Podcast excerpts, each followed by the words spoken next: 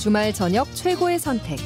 여러분은 지금 CBS 라디오 주말엔 CBS와 함께하고 계십니다. 주말엔 CBS 2부 시작했습니다. 잠깐 간추린 뉴스 몇 개 전해드리죠. 헬로윈 참사를 수사 중인 경찰 특별수사본부가 불법 증축으로 참사 원인을 제공했다는 지적을 받는 해밀턴 호텔 소유주 일가의 비리 혐의를 포착해 수사를 확대하고 있습니다. 경찰 등에 따르면 특수본은 해밀턴 호텔 회계 자료를 분석하는 과정에서 이모 대표이사가 가족에게 급여를 명목으로 수년 동안 회사 돈을 비정상적으로 지급한 정황을 확인하고 업무상 횡령 혐의로 이 대표를 추가 입건했습니다. 추경호 부총리 겸 기획재정부 장관이 다음 달에 추가로 부동산 규제 지역 해제를 발표하겠다고 밝혔습니다. 추 부총리는 오늘 한 방송 인터뷰에서 투기 지역 등 조정 지역에 아직 일부 규제가 묶여 있는데 해제 조치를 1월에 발표할 예정이고 2월에는 각종 취득세 중과 인하 조치를 담은 부동산 세제 개편 법령을 국회에 제출하고 논의할 예정이라고 말했습니다. 정부는 지난 21일 2023년도 경제 정책 방향을 발표하면서 하면서 서울과 경기 일부에 남아있는 규제 지역을 내년 초 추가로 해제하겠다고 했는데 시기를 다음 달로 공표한 것입니다. 국토교통부가 오는 30일 전세 사기 전담 대응 조직을 출범시켜 피해자들을 위한 상담 인력을 확충하고 대응 매뉴얼을 제작할 예정입니다. 국토부는 우선주택 우선 주택 천 채를 보유하다가 세입자들에게 전세 보증금을 돌려주지 않고 숨진 빌라왕 사건의 피해자들을 위한 상담에 주력할 계획입니다. 또 국토부는 부동산 거래 경험이 적은 청년들이 전세 사기 범죄에 타깃이 되고 있다며 온라인에서 대출이자 지원 등을 미끼로 임차인을 현혹하는 전세 사기 의심 매물에 대한 모니터링에 나서기로 했습니다. 올해 부동산과 주식 등 자산시장 수익률이 크게 떨어진 반면 기준금리와 더불어 예금 금리는 치솟으면서 역대 가장 많은 시중 자금이 은행 정기 예금으로 몰리고 있습니다. 금융권에 따르면 5대 은행의 지난 22일 기준 정기예금 잔액은 821조 1,826억 원으로 집계됐는데 지난해 12월 대비 166조 2천여억 원이나 늘어났습니다. 해당 통계가 시작된 2002년 1월 이후 20년 만에 가장 큰 폭으로 증가해 사실상 역대 최고 기록입니다. 성탄절인 오늘도 영하권 강추위가 이어지며 올겨울 처음으로 한강이 얼어붙었습니다. 예년 기온을 밑도는 겨울 추위는 한동안 계속될 전망인데 내일 아침 최저 기온은 서울이 영하 9도, 대전이 영하 11도, 광주와 대구 영하 6도 등으로 예상됩니다. 낮에는 대부분 기온이 영상으로 오르겠지만 바람이 거세게 불며 체감 온도는 영하권에 머물 것으로 예상돼 외출하실 때 따뜻한 옷차림이 필요하겠습니다. 이상은 경향신문 제휴 CBS 노컷뉴스였습니다. 주말엔 CBS 2부 시작했습니다. 첫 곡으로 MC 스나이퍼의 BK Love 들었는데요. 이 곡은 잠시 후 모실 분의 신청곡이었는데 이유가 무엇인지 이따가 한번 여쭤보겠습니다. 자, 들으시면서 우리 행복할 거야 님께서 문자 보내주셨는데요. 아, 그래도 김수민 평론가가 내년 정치 날씨 미세먼지가 뿌옇지만 그럼에도 인간의 노력으로 줄일 수 있다. 왜? 인간이 하는 거니까 라고 얘기해 주셨는데요. 그래요. 이렇게 내년에는 그래도 우리가 조금이나마 좀 살기 좋고 행복한 희망찬 한 해 됐으면 하는 바람이 있습니다. 매일 전해드리는 소식들이 그렇게 좋은 소식은 없지만 그럼에도 불구하고 사회가 한 발짝 한 발짝씩 나아가면서 좀 좋은 사회가 됐으면 좋겠네요. 지금 이 방송 들어주시는 분들도 정말 따뜻한 분들입니다. 주말엔 CBS와 함께하는 성탄절 특집 생방송 2부도 알차게 준비했습니다. 들으시면서 어, 사연 또 응원 문자 많이 많이 보내주세요. 샵 1212 보내시면 되는데요. 단문 50원, 장문 100원의 정보 이용료 있고요. 레인보우 게시판으로도 참여하실 수 있습니다. 다음 초대석 만나보죠.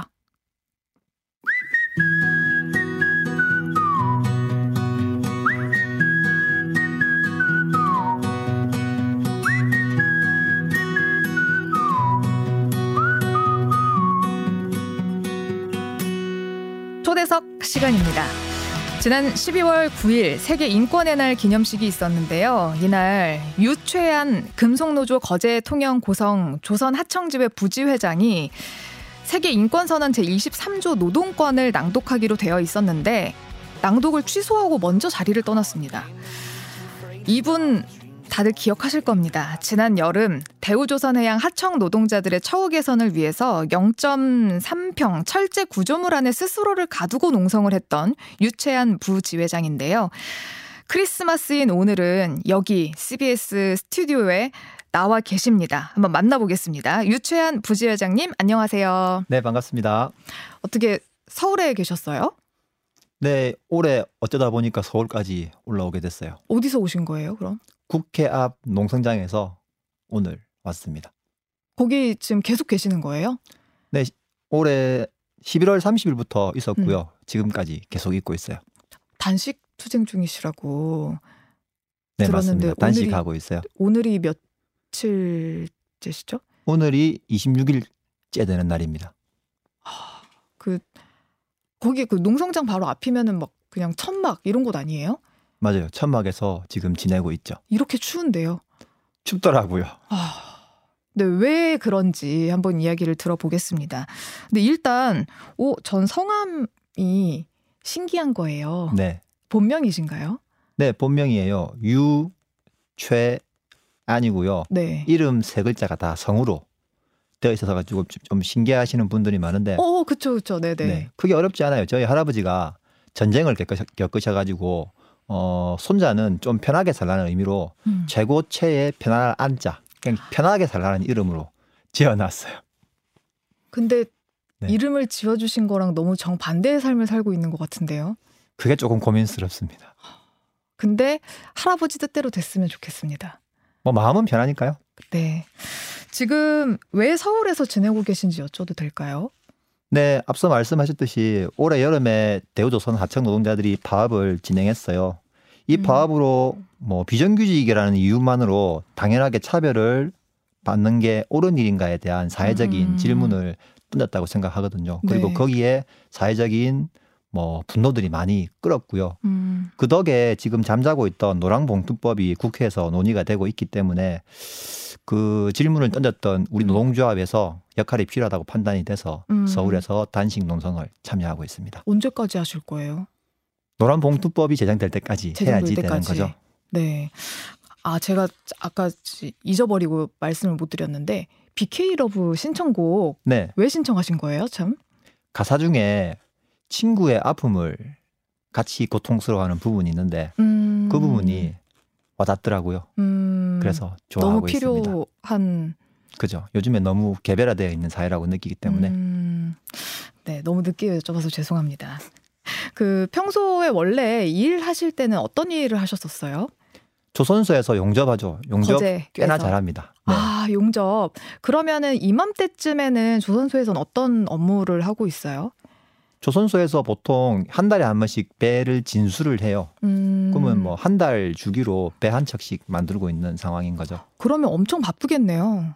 항상 바빠왔죠. 지금 예, 전까지는 어, 그 저는 대우조선 해양 그때 이제 농성이 끝나고 나서 좀 다 해결이 됐나 보다라고 생각을 했는데 그때 같이 농성하셨던 동료들은 지금 일을 하고 계신가요? 뭐 일을 하고 계신 일을 하고 계신 분들도 계시고요. 파업 이후에 조선소를 떠나신 분들도 많으시고요. 어, 왜왜 떠나셨어요? 올해 우리가 51일간 사회적인 영향력 있는 파업을 음, 진행했지만 음, 네. 뭐 8,700억 정도 되는 손배 앞에서 우리의 요구를 관철시키지 못했잖아요. 거기에 네. 대한 뭐 파급력이죠. 그거 참 어떻게 됐어요? 손배 가압류 결국 받은 거예요? 470억 대우조선에서 청구했고요. 그리고 뭐 아직 재판은 잡히지 않았지만 네. 곧 청구될 것 같습니다. 그 진짜 할까요? 저도 물어보고 싶어요. 이제는 대우조선보다 하나에게 물어봐야지 되는 차례인 아, 거죠. 아, 아 거기에서 이제 인수될 때는 아무 이야기 없었나요? 이 농성에 대해서는? 저희가 요구 사항으로 하나의 입장을 밝히라고 요구했지만 예. 하나는 대우조선과 똑같이 하청 노동자들과의 대화는 거부하고 있는 상황인 거죠. 음. 아, 어제 성탄절 2부였는데 네. 어떻게 보내셨어요? 어제는 잤어요. 요즘에 단식을 하고 있다 보니까 체력적으로 많이 음. 체력이 떨어지는 상황이라서 잠이 계속 오더라고요. 음. 그래서 잤던 걸로 기억하고 있습니다. 몇 분 정도가 계세요, 같이? 지금 당순 농성장에 여섯 명이 계시고요. 예. 계속 추가적으로 합류하고 계신데 어, 단식 농성장에는 여덟 분 계시네요. 음, 지금 그곳에서 함께 계신 분들은 지금도 이제 거기 국회에 계시고 아마 죽을 겁니다. 네. 아, 예. 그 노동법 2, 3조 이걸 꼭 이제 바꿔야 된다라고 이야기를 하고 계시던데 이게 사실 노랑봉투법이랑 연관이 있는 법이잖아요. 이걸 이제 어떤 법이고 왜 바꿔야 되는지 이야기를 한번 들어보고 싶어요. 노란봉투법이 노동조합법 2조 3정을 말하는 거고요. 네. 노동조합법 2조는 원청에 대한 책임을 규명하는 거예요. 저희가 올해 파업이 51일 동안 진행이 되었잖아요. 근데 실상 파업을 마무리했던 건 마지막 한 10일 정도거든요. 음. 대우조선 원청이 교섭 테이블에 앉는 순간 그때부터 음. 논의가 시작되었던 거니까 음. 앞에 한 40일 정도는 불필요한 갈등이 생산되었던 거였잖아요. 그 네. 노란, 노란봉투법 2조 아, 노동조합법 2조를 개정해서 원청과 하청이 교섭할 수 있는 대화할 음. 수 있는 뭐 법적인 제도를 만들어 달라는 거고요. 음. 3조 같은 경우에는 올해 저희가 사- 앞서 말씀, 말씀드렸던 470억이란 손해배상을 청구받게 된 이유는 원청과 교섭하지 않고 원청을 상대로 파업을 했기 때문에 이게 음. 불법 파업이라고 주장하고 음. 있는 거거든요. 근데 저는 대우조선에서 일을 하고 대우조선의 배를 만들고 대우조선이 대우조선이 바라는 바라들 하는 사람인 거잖아요. 음. 근데 이- 이게 지금 2조가 3 2조가 그 교섭이 열려 있지 않으니까 예. 3조를 통해서 면책을 못 받는 거예요. 왜냐하면 음. 그 노동조합 노동조합이 단체 행동권 단체 행동권을 통해서 그 파업으로 인해서 회사에 손실을 입히면 음. 그 부분에 대해서 면책이 되어 있는데 음. 이 2조 3조 때문에 비정규직 노동자들한테 말도 안 되는 단합이 가해지고 있는 거죠. 그래서 노동조합법 2조 3조가 음. 개정이 필요하다라고 음. 주장을 하고 있는 거죠. 그 원청에 대한 교섭권이 없다고 얘기를 해주셨는데 그러면 오히려 그걸 악용하는 기업들도 되게 많겠네요. 지금 뭐 대한민국에서 원청이라는 단어가 뭘 의미하는지는 모르시는 분은 없을 거라고 생각해요. 그렇죠. 실질적으로 나의 고용이라든지 임금을 지배할 수 있는 집단인 거잖아요. 악용하죠. 대우조선에서 어떤 일이 있냐면 업체가 어 아무리 일을 해도 적자가 나요. 그럼 그 적, 적자가 어느 정도 되면은 업체를 네. 폐업시켜요. 네. 그 적자만큼 세금 그러니까 그 업체가 지급하지 않은 임금을 네. 세금으로 지급을 해요. 어, 그 그걸 그렇게 이용을 하는 거군요. 네. 그럼 또 다른 사람이 와서 또 적자를 내고 또 세금으로 지급을 하고. 근데 이, 이 문제는 대우조선 원청이 납품 단가를 그만큼 작게 줘서 벌어지는 일인데 네. 이 피해는 국가와 국민이 보고 있는 거죠. 그래서 우리는 이런 문- 이런 문제는 잘못된 거니까 내가 일한 만큼 임금을 제대로 지급해라. 그리고 그렇게 지급하는 사람은 원청이기 때문에 음. 원청의 교섭을 요구한 거고 대우조선은 끝까지 교섭에 나오지 않았죠. 그러면 그 중간에 있는 그러니까 하청을 주는 그 업체가 또 있을 거 아니에요. 네, 맞습니다. 이 업체의 입장은 어때요? 저희가 작년 4월 작년 4월 달부터 파업을 진행했고요. 그리고 작년 5월 달부터 교섭을 진행했어요. 네. 1년 반 동안 21개 업체랑 교섭을 진행했는데 네. 21개 업체랑 교섭을 하는 하는 동안 한결같이 말하는 게 하청은 아무것도 결정할 수가 없다. 한 달에 면장값이 3킬로 나오지만 4킬로도 줄 수 없다. 원청이 허락하지 않으면 그렇기 때문에 원청과 대화를 해서 이 문제를 해결해서 나도 납품 단가를 제대로 받을 수 있게 해달라라고 음. 얘기를 했죠. 그, 그렇죠. 그러면은 그 중간에 업체 사장님이 대우조선 해양이랑은 얘기할 수 있다는 거잖아요. 그렇죠. 근데 왜 이건 얘기 안 하시는 거예요? 그런 얘기를 하는 순간 업체 계약이 해지가 되니까요. 아, 그럼 진짜 뭐 선택권도 없고 뭐 어떤 결정을 할 수도 없고 아, 아무것도 할 수가 없네요. 맞아요. 그것 때문에 파업을 시작한 거죠. 와, 그 아, 어떤 어떤 마음이 드셨어요? 그 답답한 상황에서. 올해는 이 말도 안 되는 고리를 끊어야 된다고 생각했어요. 음, 언제부터 그런 생각을 하셨던 거예요? 2015년부터 조선소가 구조조정에 들어간 음, 들어갔고요. 네. 그때부터 사람들이 어, 대우조선만 한 4만 명 이상이 해고됐어요. 음, 해고되고 그 해고의 여파로 임금이 말도 안 되게 깎였고요. 그 임금을 보전하기 위해서 사람들은 더 많은 일을 하고 더 많은 일을 할수록 다치고 죽어가는 상황들을 목도했잖아요. 음, 여기서 절망하시는 분들이 떠나라고 떠나려는 마음을 당연히 가, 가지시는데 음, 떠나봤자 어디 가든 하청 비정규직은 비슷한 인생인 거거든요. 음, 그럴 것 같으면 올해 한번 파업이라는 걸 해보고 우리도 노동자로서 권리를 한번 누려보고 음, 여기를 바꿔보자. 음, 라는 사람들끼리 모여서 노동조합을 했고 파업을 했고 그리고 그 파업의 여파가 손배로 돌아오는 현실인 거죠. 그럼 그때 이제 파업 끝나고 나서 이번 그 12월 9일이었죠. 세계 인권의 날 기념식 때 우리 유채한 님께서 그날 뭐 낭독을 하는 게 있었다고 하는데 그날 안 하고 그냥 나오셨다고 들었어요. 네, 맞습니다. 왜 그러셨던 거예요? 처음에 노동 인권 선언문을 제가 받았는데 노동 인권 선언문이 그날 도착해서 다시 읽을 내용을 보니까 많이 후퇴했더라고요 내용 자체가 오히려 네 많이 후퇴해서 여기에 대한 문제 의식을 가지고 행사의 식순을 봤어요. 네. 근데 행사의 식순 마지막에 대상이 대통령상이더라고요. 네. 근데 대통령상인데 그때 윤석열 대통령이 이태원 참사의 대응이라든지 아니면 하물랜드 파업에 대한 탄압이라든지 말도 안 되게 인권을 유린하고 있는데 대통령의 이름으로 인권상이 나간다는 걸 용납할 수가 없겠더라고요. 음, 그래서 인권 선언문 낭독을 포기하고 음. 나왔죠. 다른 이야기도 안 하셨어요, 그냥.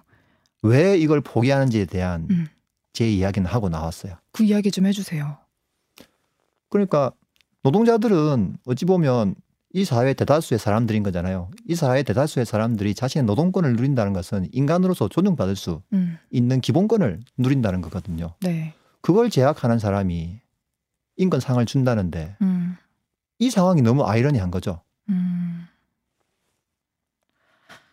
아, 그때 같이 계셨던 분들 반응은 좀 어땠어요? 좋아하시더라고요. 음. 거기에 대한 문제 의식들은 나- 다 가지고 계셨는데 음. 현실이 벽 앞에서 이걸 어떻게 돌파해야 되냐에 대한 음. 고민들이 많으셨던 것 같아요. 네.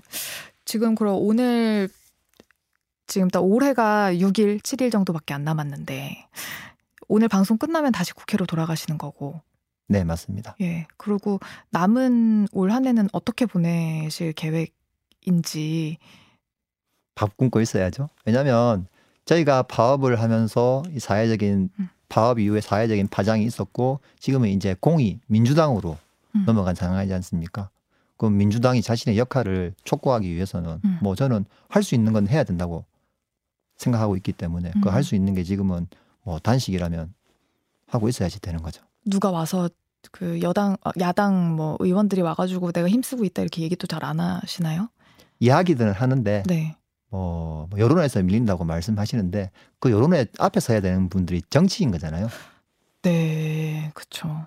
이번 그 거제 파업 끝나고 전 좀 두 가지 이야기가 기억에 남는 것 같아요. 그때 마치 팔이 하나 잘린 것 같은 느낌이었다라고 얘기를 하셨는데 이건 어떤 얘기예요? 너무 간절했거든요. 그냥 하청이라는 이유로 당연하게 무시받아야 되고 하청이라는 이유로 아무런 저항도 할 수 없어야 되고 그냥 하청이라는 이유 하나만으로 모든 걸 부정당하는 게 너무 안타깝더라고요. 그래서 너무 당연했던 요구가 음. 그만큼 국가 공권력 투입에도 뭐 어떤 것에도 흔들리지 않았는데 음, 8,700억이라는 말도 안 되는 숫자 앞에서 이 요구가 짓눌린 거잖아요. 음, 그러면 나와 같은 마음을 품었던 사람들이 내가 같은 내가 느끼는 고통만큼을 느꼈을 거고 음, 그 사람들이 진짜 많이 힘들어하시고 조선소를 떠나가셨거든요. 저는 그분들이랑 같이 살고 싶고 음. 그분들이랑 같이 일하고 싶고 그분들이랑 같이 이, 사, 이 회사 이, 사, 이 사회를 바꿔가고 싶은데 그런 사람들을 떠나보낸다는 게 음. 죽겠더라고요. 네. 아, 지금 눈물이 나셔가지고. 아, 그, 동료를 사랑하는 사람이 되었다는 얘기는 지금 이 눈물의 의미이겠죠? 그렇겠죠. 음. 아까 저 용접 진짜 잘합니다. 라고 하셨잖아요. 용접공의 기쁨과 슬픔. 어떤 것이 있을까요? 이 일을 할 때 느끼는. 용접은 간단한 거잖아요. 셀을 녹여서 셀을 붙이는 거. 이게 용접인 거고요. 그거는 제가 하는 노동인 거예요. 제가 노동자로서 노동 노동자로서의 기쁨은 내 노동이 세상에 필요한 물건을 만들고 거기에 기여한다는 거고요. 그리고 거기에 대한 슬픔은 내가 노동자로서 노동으로서 세상에서 인정받을 수 없다는 게 제일 큰 슬픔인 거죠. 자, 마지막으로 딱 한마디만 더 할 수 있다면 동료들한테 한마디 할까요? 두 마디 하면 안 될까요? 세 마디도 됩니다. 알겠습니다. 일단 가족한테 너무 미안합니다. 음, 우리 가족들은 저를 골치라고 부르거든요. 왜 하필 네가 거기서 그러냐고 하는데 뭐 그냥 참을성이 부족해서 그런 것 같아요. 음. 가족들한테 미안하고요. 그리고 노동조합법 2조 3조가 네. 개정되지 않으면 저같이 억울한 사람들이 계속 만들어지거든요. 음. 당연하게 원청하고 교섭하고 그 교섭 결과를 통해서 수용할 수 있는 상식적인 합의를 하면 갈등이라든지 이 말도 안 되는 악순환의 고리가 끊어질 수 있다고 생각을 하는데 노동조합법 2조 3조 개정 없이는 음. 우리나라에서 비정규직 노동자들은 인간답게 살 수 있는 권리가 막히는 거죠. 그래서 네. 꼭 거기에 대해서 역할을 하고 싶습니다. 동료들 사랑하는 동료들한테도 한마디 하시죠.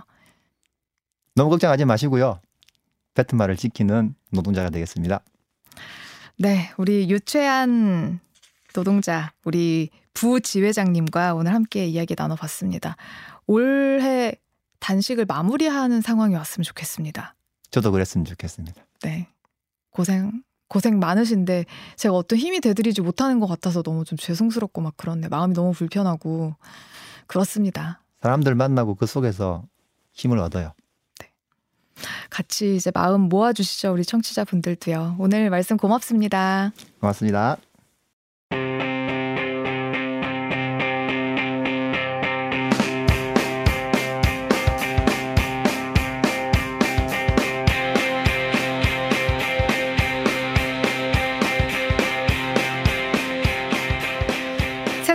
시간의 흐름을 음악으로 기념하는 힘이넴의 음악 달력 임희윤 동아일보 음악 전문 기자와 함께합니다. Merry Christmas. Merry Christmas 음, 안녕하십니까? 하하하. 어이구, 반갑습니다. 참, 네. 네, 선물 받으셨어요? 선물이요? 그냥 뭐 여기 오는 게 선물 아닌가 싶습니다. 어머나, 어머나, 선물 같은 이야기 멘트인가? 해주시네요. 네, 저는 진짜입니다. 오늘 선물 같은 네. 노래들도 준비하셨다고요? 그러면요. 네. 네. 오늘은 어떤 날을 기념할까요? 오늘은 말 그대로 크리스마스 선물의 날로 네 지정을 해봤습니다. 예. 크리스마스 하면 뭐 빼놓을 수 없는 것 중에 하나가 또 선물이겠고 바로 또 산타클로스 할아버지가 우리한테 선물을 가져다준 어, 날이기도 하고 어떻게 보면 네. 동방 박사가 어, 우리 아기 예수님의 탄생을 기념해서 준비한 선물 네. 이것이 또 전통이 이어져서 우리 인간끼리 또 주고받는 선물이 된 게 아닌가. 음. 뭐 제 개인적으로도 생, 생각을 해봤습니다. 어, 근데 생각해보니까 진짜 예수님 네. 생일인데 왜 인간들이 선물을 주고받죠? 뭐 시체말로 인간들이 더 난립니다, 사실은. 예. 네. 건수 하나 잡아가지고. 네. 선물은 예. 좋은 거잖아요. 좋죠. 기분 네. 좋으니까. 주고받고 사실은 뭐 제로섬 게임일 수도 있는데. 예, 예. 그냥 좋잖아요, 받으면. 그럼요. 네.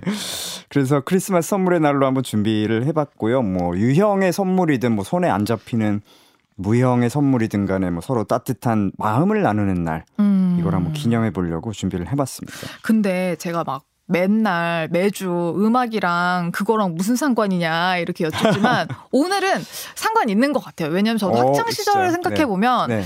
선물이라고 했을 때 제일 먼저 떠오르는 게 어. 요즘은 뭐, 뭐 워낙 음원 사이트들이 되게 잘 돼 있지만 네. 저 학창 시절에는 친구들 생일 선물 이런 걸로 좋아하는 가수들의 음. 음반을 거진 많이 사줬었거든요. 맞아요. 그 친구가 카세트 테이프 마이마이 가지고 있으면 음. 그거 맞춰서 사줘야 되고 맞아요. CDP 가지고 있으면 CD 사줘야 되고 어.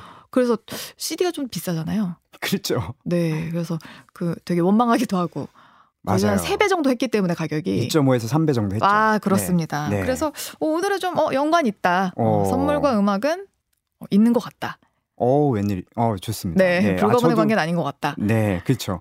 저- 관계다. 예. 저- 관계다. 네. 어. 저도 20세기를 잠깐 산 사람으로서 너무 공감이 되고, 저도 진짜 부유한 친구한테는 굳이 또 CD를 사서 선물하기도 아, 하고. 비싸요. 예. 네, 그리고 어, 정말 소중한 친구다 하면은 카세트 테이프에 직접 제가 좋아하는 노래들을 한 곡, 녹음해서. 곡씩 녹음해서 A면 3번 곡 이거, 맞아. 4번 곡 이거. 손으로 써가지고. 막. 그렇죠. 30분인데 31분 넘어가면은 그 곡 빼고 또 다른 곡 뭐 넣을까? 엄청 고민하고 그랬는데. 라디오에 사연 보내가지고 아. 거기서 노래 틀어주면 또 그거 막 동그라미 녹음 버튼이랑 그렇죠. 같이 탁 누르는 그 딸깍 소리도 DJ 목소리까지 이렇게 멘트까지 담아서 맞아요. 아, 뭐 누구의 이미윤 씨가 뭐 서현민 님에게 뭐 이런 것까지 담아서 하면 정말 최고였죠. 아 그땐 진짜 돈으로 살 수 없는 그런 선물이죠 그건. 네. 그렇죠. 또 음악만한 선물이 없습니다 우리가. 네. 음. 그래서 저도 많은 기억들이 또 소환이 되는데 오늘은 좀 특별한 크리스마스 선물 같은 사연을 갖고 있는 음악들을 좀 만나보려고 합니다. 어. 최근이에요. 이달 11일이었죠. 일본의 뭐 음악 거장입니다. 사카모토 류이치. 어, 이분이 이제 2년 만에 온라인 콘서트를 펼쳤는데요. 네. 사실 이분이 이제 구인두암으로 해서 투병을 한 지는 오래됐어요. 근데 음. 상당 부분 회복이 되어서 뭐 굉장히 많은 활동들을 벌였었는데 작년 1월에 또 다시 새로운 직장암 투병 사실을 밝히면서 아. 음악계를 좀 안타깝게 했습니다. 그래서 음. 이번 온라인 콘서트에서도 좀 수척해진 모습으로 이제 본인의 대- 대표곡들을 피아노 연주를 들려주었는데요. 그 중에 역시 뭐 하이라이트라고 하면은 두 곡인 것 같습니다. 음, 일단은 마지막 황제 테마 음악 음. 1987년 음악이었죠. 네. 어, 동양인 최초로 아카데미 음악상을 음. 받게 한그 음악이었고 또 한 작품은 그보다 4년 앞서서 발표가 된 작품이었는데 역시 영화 음악이었고 이 사카모토 류이치가 처음 영화 음악을 담당했던 작품이자 처음 영화에서 연기까지도 했었던 작품이에요. 오. 네. 이 상대 배역은 이제 데이빗 보위. 또, 또 다른 서양의 또 음악 거장이었고요. 네. 이 영화가 바로 전장의 크리스마스라는 음. 영화였습니다. 이 영화의 이제 주제곡이었죠. Merry Christmas Mr. Lawrence라는 곡인데 정말 들을 때마다 가슴 뭉클해지고 하늘에서 눈송이가 떨어지는 것 같은 그런 느낌을 주는 아, 음악입니다. 들으니까 진짜 아, 누군가에게는 정말 간절한 크리스마스일 음. 수도 있겠다는 생각이 들고 그렇죠. 연말에 저희가 이제 어제부터 오늘까지 네. 이제 사회 곳곳에서 지금 열심히 일상과 싸우고 있는 사실은 음. 보통의 일상을 보내지 못하는 분들 좀 모셔서 이야기를 들어봤거든요. 네. 보니까 참 보통의 일상을 사는 것 자체가 그냥 커다란 선물이 당연한 게 절대 아니다라는 생각이 들더라고요. 맞아요. 사실은 뭐 투병하는 방금 그 사카토 류치 얘기도 음, 했지만 네. 뭐 일상의 전쟁터잖아요. 사실 네. 많은 어려움과 고난을 겪고 겪어내고 또 우리가 한 해를 보냈고 또 이 사카모토 류이치 같은 경우에는 이번 콘서트 때 또 의미심장한 얘기했어요. 이런 형식의 콘서트는 이번에 마지막일 수도 있겠다라는 언급을 어, 하기도 음, 했습니다. 요즘에 네. 조금 이제 음악계에서 좀 안타까운 소식들이 좀 들려왔는데요. 음, 좀 비슷한 사례로 캐나다가 나온 뭐 세계적인 팝스타입니다. 셀린 디옹. 음. 좋아하시는 분들 많을 텐데, 어, 최근입니다. 이달 8일에 희귀병 투병 사실을 또 알렸어요. 음. 온몸이 굳는 희귀병이라고 하는데, 전신 근육 강직 인간 증후군이라고 해서 일명 SLS라고 합니다. 그래서 이게 뭐 노래 부르는 거는 물론이고, 거동도 좀 쉽지 않은 상황이라고 해요. 그래서 음. 일단은 내년 초로 예정되어 있었던 콘서트 계획을 취소를 한 상태입니다. 예. 네, 디옹은 이제 1998년도에 크리스마스 스페셜 앨범 냈었는데요. These Are Special Times라는 앨범 냈었어요. 당시에는 정말 디옹 커리어 절정기라고 볼 수 있을 것 같은데 왜냐면은 그 바로 전해였죠. 1997년에 또 어마어마한 게 나왔습니다. 영화 타이타닉. 아, 네. 네. 주제곡 My Heart Will Go On 이게 이제 어마어마한 히트를 기록하면서 전 세계에 이제 이 울려 퍼졌었죠 사실 아. 셀린 디옹 목소리가 저도 20세기를 잠깐 살았던 사람으로서 잠깐을 자꾸 너무. 알죠. 네, 사실 외국 음악. 하면 이게 처음 음, 어. 떠오르는 곡이기도 하고 사실은 예. 그렇습니다. 이제 위험한 일인데 뱃전에서 이렇게 쫙 그- 그 십자가 형태로 펼치고 네. 연인과 함께 그랬죠. 근데 실제로 그러면 큰일 난다고 하더라고요. 어우 안 돼요 네. 안 되고 근데 또 이제 이렇게 셀린 디옹 하면은 네. 휘트니 휴스턴 또 머라이어 캐리와 함께 1990년대 이 머라이어 캐리와 함께 대표적인 디바 아니었습니까? 그렇죠. 사실 뭐 머라이어 캐리 휘트니 휘트니 휴스턴 셀린 디옹 일단 90년대 이분들 목소리 너무 많이 들었으면 질렸다는 분들도 많고요 음. 사실은. 근데 어 정말 주옥 같은 그 레퍼토리 그리고 가창력이 정말 극강이라고 해야 되나요? 음. 어 그 고음은 거부할 수가 없습니다 인간이라면 속 시원해지잖아요. 듣고 있으면. 속이 뻥 뚫리죠, 진짜. 네. 네. 특히 셀린 디옹의 이 고음은요. 아, 저도 음반으로만 듣다가 이제 예전에 한번 서울 콘서트 왔을 때 직접 콘서트장에서 봤었는데 네. 이 My Heart Will Go On을 딱 부르는데 사실 그 전까지만 해도 이 노래 또 나오겠네. 아우, 지겨워 이러고 있었는데 와, 고음이 쫙 뻗는 순간 그냥 눈앞에 타이타닉이 펼쳐집니다. 어머나 어머나. 네. 그냥 바람이 불어와요. 무대 쪽에서. 근데 진짜 가창력 좋으신 분들은 이런 높은 음을 불러도 음. 저 사람 저렇게 부르고도 지금 숨이 남는다 이렇게 느껴지잖아요. 아, 그렇죠. 와, 그리고 너무 신기한 게 사실 스튜디오 녹음을 할 때는 똑같은 한 곡의 노래를 막 50번, 100번까지 부르거든요. 음, 네. 근데 사실 콘서트에서는 그렇게 불러서 녹음한 곡들을 2시간에 17곡 이렇게 부르는데 어, 네. 그걸 완벽하게 소화할 수 있는 가수는 정말 초인적이라고 볼 수밖에 없어요. 그렇겠네요. 네.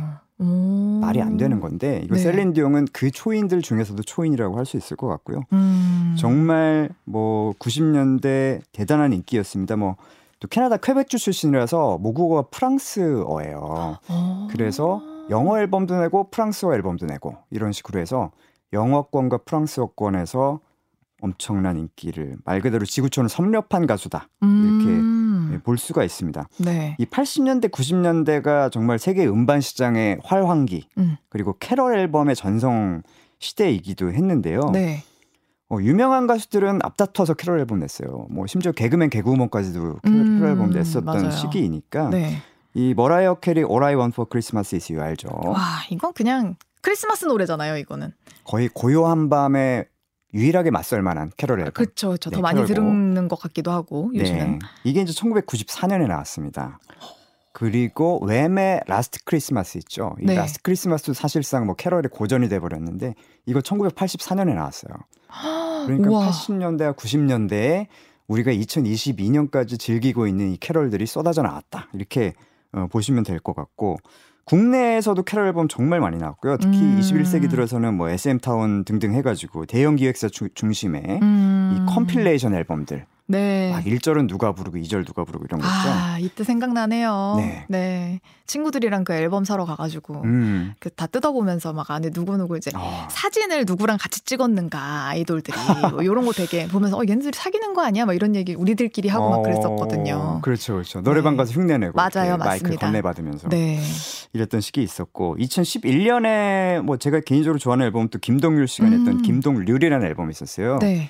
이 김동률의 율이라는 단어 자체가 이제 해외에서는 이 크리스마스를 뜻하는 단어이기도 해서 어, 이런 앨범 제목을 재치 있게 지기도 했었는데 네. 뭐 크리스마스잖아요. 또 크리스마스 선물 이런 크리스마스와 선물을 또 테마로 했던 자작곡들을 음. 가득 담았던 8곡짜리 미니 앨범이었습니다. 그럼 우리 이쯤에서 한 곡 들을까 봐요. 네. 셀린 디옹 어, 쾌유를 또 기원하면서 음. 1998년 크리스마스 앨범에 담겨 있는 Happy Christmas War is Over라는 곡이에요. 행복한 크리스마스 전쟁은 끝났습니다라는 음. 곡인데 원곡은 존 레넌과 오노 요코고요. 이 특이한 거는 1969년 12월에 전 세계 12개 주요 도시의 심장부, 도심부에 흰색 바탕에 검은 글씨로 음. 이 해피 엑스마스 War is Over라는 그 전광판, 광고판이 나타났어요. 오. 일제히. 네. 지금으로 치면 약간 티저 마케팅이라고 해야 되나요? 어, 네, 네. 어, 그러고 그 밑에 작은 글씨로 전쟁은 끝났다. 당신이 원한다면 해피 크리스마스 존과 요코로부터 어. 이런 글자가 각국의 언어로 공개가 되었습니다. 바로 이 곡의 발표 그리고 전 세계 평화를 기원하는 어, 그런 문구였었고요. 어, 가사의 핵심은 단순해요. 어, 전쟁은 끝났습니다. 당신이 원한다면 지금 바로 전쟁은 끝난 것이고 모두가 행복한 크리스마스를 맞을 수 있는 것입니다. 라는 것이 바로 이 노래의 메시지입니다. 2022년 12월 25일에도 이 노래가 딱 들어맞는다는 게 좀 아쉽기는 하지만 슬픈 일이죠. 슬픈 일이긴 하지만 듣겠습니다. 셀린 디온의 Happy Christmas War is Over 들었습니다. 이 곡이 네. 좀 전형적인 캐럴 느낌은 아닌 것 같은데 또 캐럴 느낌이 나는 것이 음. 노래를 듣다 보면 이제 안에서 찰찰 찰찰 이런 소리 들리잖아요. 어, 예리하시네요. 그 네. 캐롤에 꼭 들어가는 그 악기 맞아요. 이게 뭐예요? 이게 이제 jingle bell이죠. 그러니까 쉽게 얘기하면 산타가 썰매를 끌고 이제 다- 날아다니지 않습니까? 네네. 그럴 때 나는 이제 찰랑거리는 벨 소리예요, 사실은. 어... 그렇기 때문에 이 소리 찰찰 소리는 이 캐럴의 상징입니다. 이것은 자 짜잔 캐럴입니다라고 자 얘기한 이거는 거. 캐럴입니다. 네. 찰찰 그렇죠. 이렇게. 그래서 좀 음악 분위기 자체가 캐럴이 좀 아닐 수도 있는 곡에서도 이 찰찰이 들어가면 바로 캐럴로 느껴지게 되는 아, 이상한 인간 DNA에 숨어 있는 그런 본능이 그러게 있어요. 말입니다. 저도 들으면서 아 이건 캐롤이다. 네. 어, 처음부터 네. 찰찰찰 나오는 그렇죠. 이게 찰찰 진짜 나오네. 4분의 4박자 네. 계속 한 번도 안 쉬고 계속 나오더라고요. 계속 지금. 나와요. 네. 그리고 이제 가사에서는 뭐 할렐루야 또는 음. 뭐 mistletoe 뭐 이제 겨우살이 식물이죠. 이제 네. 트리 장식하는 mistletoe, 산타 이런 게 나오면 당연히 음, 네. 삼요소라고 볼 수 있죠. 캐럴. 그렇습니다. 네. 자, 어, 이 곡은 근데 들으면은 마음이 좀 뭉클해지는 것 같기도 해요. 맞아요. 이 크리스마스와 선물로 이게 좀 참 따뜻하고 떠들썩한 이 세상 속에서 지구 반대편에서는 어딘가에서 이제 총성이 들리고 있고 음, 전쟁이 벌어지고 또는 이제 추위와 뭐 배고픔과 곤궁에 시달리는 사람들이 있다는 거. 어, 그분들한테 이제 평화와 온기를 선물하는 것이 진정한 크리스마스의 의미라는 것을 어, 말하고 싶은 그런 존 레논과 오노요코의 음악이었고 음. 바로 오늘 좀 전하고자 하는 메시지가 음. 우리 가슴에 전달되는 게 아닌가 이런 생각이 듭니다. 네. 아주 특별한 크리스마스 선물에 관한 노래인 셈인데요. 네. 진짜 지극히 개인적인 크리스마스 선물로 만들었던 앨범. 이런 앨범이 바로 인류가 사랑하는 음반으로 자리매김한 특수 케이스가 또 있습니다. 어, 그냥 내, 나 아는 사람한테 주려고 만든 음반인데 그렇- 선물로 그렇죠. 이게 엄청난 히트곡이 됐다. 너만 들어 이러면서 딱 녹음했는데 이게 이제 지금은 전 세계인이 같이 듣는 거죠. 오. 이게 바로 미국의 세계적인 재즈 피아니스트입니다. 키스 제럿. 음. 이분의 90, 1999년 앨범 The Melody at Night with You라는 앨범입니다. 근데 우리 이제 재즈 잘 몰라도 네. 이름 들으면 아는 사람들이 있잖아요. 있죠. 뭐 냇 킹 콜이라든지 음, 뭐 맞아요. 팻 메시니라든지 감사합니다. 좀 생각이 안 나가지고. 네. 근데 키스 제럿도 이야기 이름은 들어본 적 있는 것 같아요. 그쵸. 네. 사실은 뭐 음악은 잘 몰라도 이름은 한 번쯤 어, 들어봤을 법한 뭐 그런 너무 유명한 아티스트고 뭐 이분은 일단은 연주하는 그 무대 매너부터가 너무 특이해서 이제 몸을 완전히 이렇게 새우등처럼 구부린 상태에서 막 고통에 휩싸인 것처럼 신음 소리를 막 내면서 그 치고 있는 음들을 자기 허밍으로 막 내면서 그렇게 음. 연주하는 마치 글렌 굴드처럼 네. 그런 이제 즉흥 라이브 연주가 뭐 전매 특허라고 볼 수 있는데요. 음. 뭐 이분의 그런 특성이 아주 잘 나타나 있는 대표작은 뭐 몇 작품 있습니다. 특히 뭐 쾰른 콘서트라고 해서 음. 독일 쾰른에서 이제 연주했던 그 즉흥 연주 실황이라든가 이런 것들 유명한데 이 The Melody at Night with You는 사실 가장 대중적인 앨범이에요. 음. 가장 많이 팔린 앨범이기도 하고 네. 어, 이 작품이 좀 독특한 배경을 갖고 있는데요. 1997년에 녹음을 했는데 음. 키스제럿이 만성 피로 증후군이라고 하는 좀 희귀병을 앓고 있었어요. 만성 피로 증후군이요? 만성 피로 증후군. 그래서 몸을 조금만 움직여도 음. 바로 피- 그냥 우리가 뭐 아우 오늘 야근했더니 피곤해 이런 그게 수준이 아니고, 아니고. 아주 일상적인 움직임만으로도 도저히 피로해서 이제 일상생활이 아, 불가능한 정도의 네. 이런 증후군하고 이제 투병을 하던 시절이어서 수년째 이제 공연은 물론이고 앨범 제작도 멈춘 상태였어요.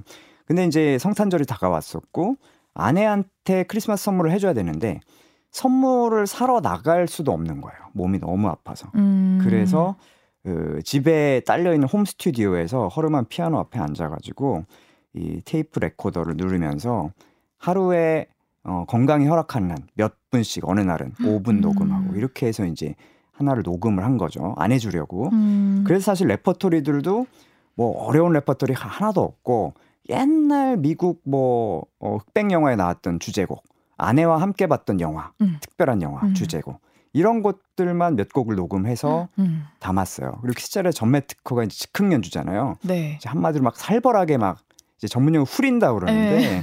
그러니까 막 원래 멜로디랑 막 상관없이 코드 진행도 어떤 규칙마저도 어떨 때는 뭐 벗어나면서 사실 자유로운 재즈 연주 하는 것이 특징인데 이 앨범만큼은 메인 멜로디에 굉장히 집중을 하고 음. 즉흥, 즉흥 연주가 굉장히 없고요.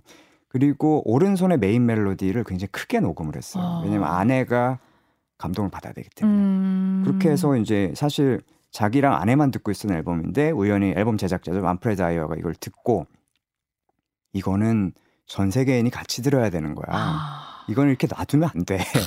그래서 99년도 이제 발매를 하게 되고요. 그래서 엄청난 성공을 거뒀던 어, 그런 앨범입니다. 들어보니까 진짜 선물 사러 나갈 수가 없으니까 자기 나름 최선을 다한 건데 음악적으로도 네, 아내를 위해서 진짜 최선을 다했네요. 원래 자기가 하던 걸 음. 다 벗어 던지고. 그렇죠. 그래서 어떻게 보면 재즈 비평가들은 이 앨범을 너무 밋밋하다. 키스잘의 아. 앨범 치고 너무 밋밋하다. 그냥 대중적인 앨범 이렇게 치부하기도 하는데 사실 너무나도 아름다운 앨범이고요. 어, 이 앨범 낸 다음에 또 건강 회복해가지고 어, 또 활동도 했었고 근데 이제 안타까운 건 2018년에 좌반신 마비가 와서 음. 왼손을 못 쓰게 됐어요. 그래서 이제 지금 더 이상 또 활동을 못 하고 있는 상태인데 어쨌든 방금 말씀드렸던 오늘 말씀드렸던 키스 제럿 그리고 셀린 디옹, 사카모토 류이치 이런 아름다운 음악가들 또 그 밖에 세상의 모든 분들의 건강과 쾌유를 한번 이 자리에서 빌어보게 됩니다. 저도 이 곡 들어보고 싶어요. 어, 이 앨범에 아내에게 선물한 앨범 The 어, Melody At Night With You에 담겨 있었던 곡 중에서 Don't Ever Leave Me라는 곡 골라와 봤어요. 네. 절대 날 떠나지 마세요. 당신 없으면 모든 게 잘못됐어요. 그러니까 날 제발 떠나지 마세요라고 얘기하는 그런 음악입니다. 네. 이 곡 들으면서 함께 인사드리겠습니다. 저희 주말엔 CBS 앞으로도 소중한 이웃들 많이 모시고 이야기 듣는 시간 마련할게요. 행복한 크리스마스 보내셨으면 좋겠습니다. 청취자분들. 그리고 이미윤 음악 전문 기자와도 함께 했습니다. 고맙습니다. 감사합니다.